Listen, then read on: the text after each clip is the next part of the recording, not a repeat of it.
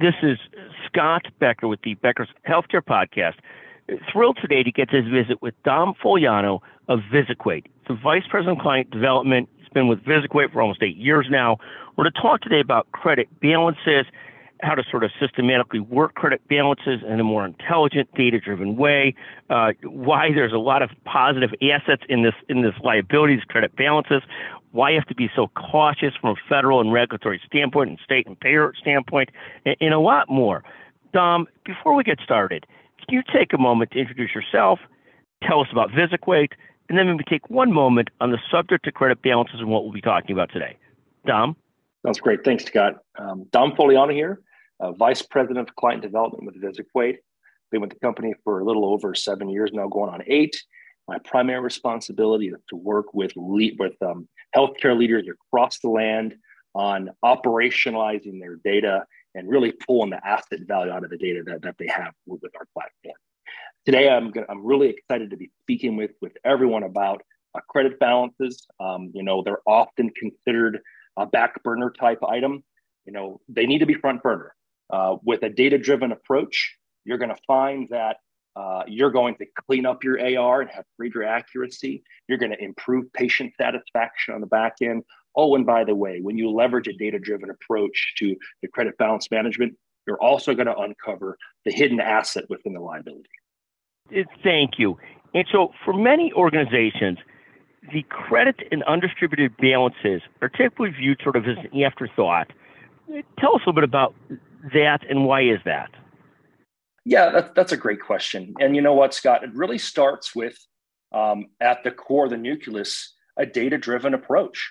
You know, in general, revenue cycles overall, their function, as we all know, is laser focused on accounts receivable management and cash collections, which they should be. We've got to keep the, the, the, the wheels on the cart.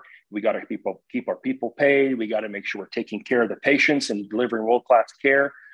But you know, and those processes in general are typically uh, supported by robust analytics, sophisticated workflows and work queues, and systems that are associated with those work queues. And also, they're supported by an army of staff and vendors for collection efforts, for mitigation efforts, what have you.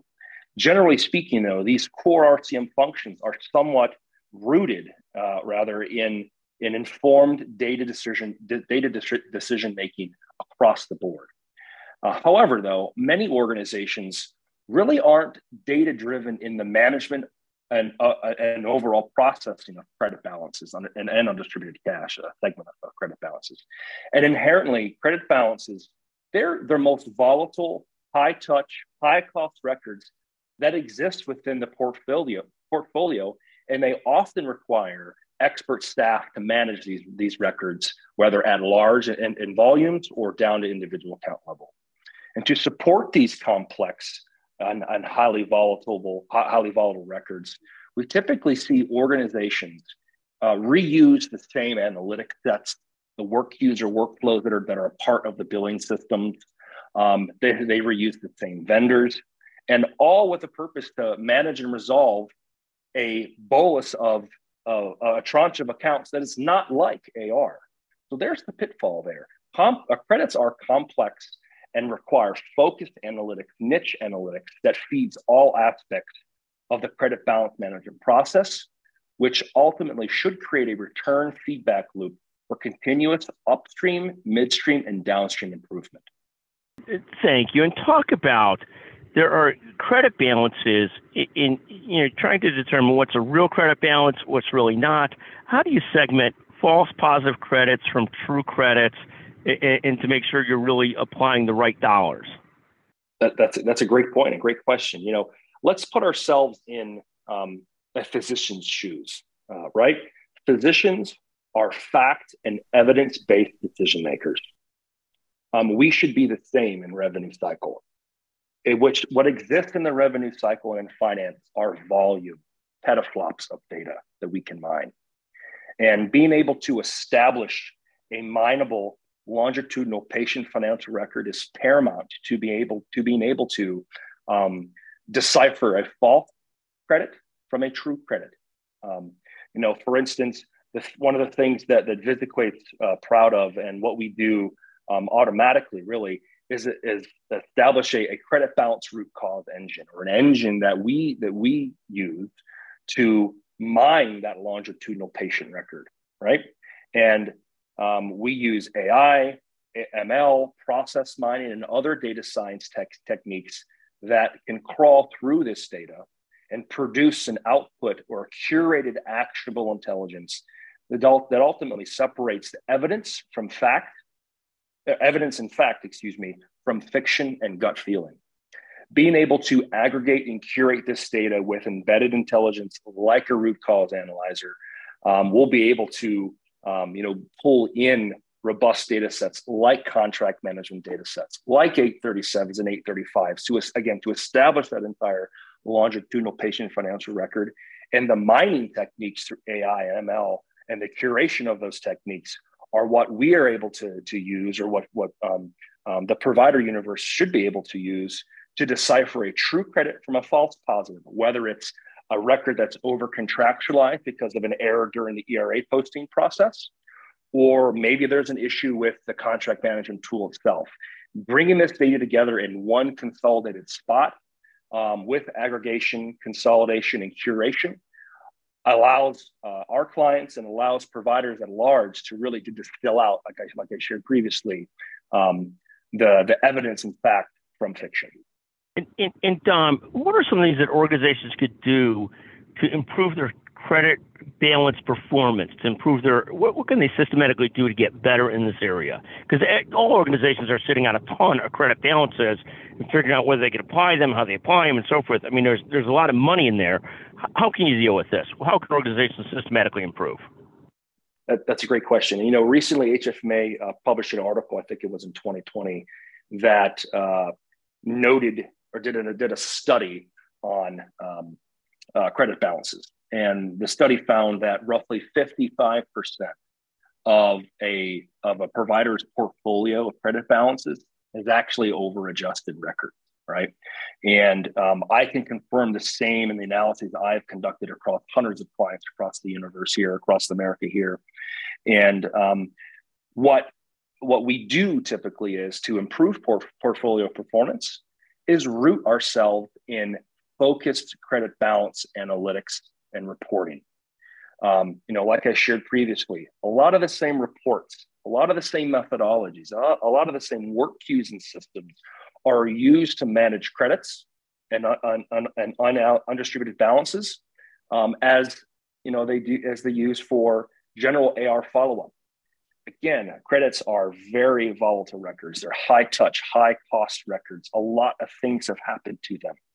Um, and bringing using a uh, or developing um, you know highly focused credit balance report and analytics that embeds you know internal performance metrics um, uh, upstream midstream and downstream uh, along with being able to measure the efficacy and impact of that embedded analytics in the workflow or the reports or what have you to measure the output of those results will ultimately improve your performance and cause that feedback loop just to continually iterate and churn out uh, greater improvement over time.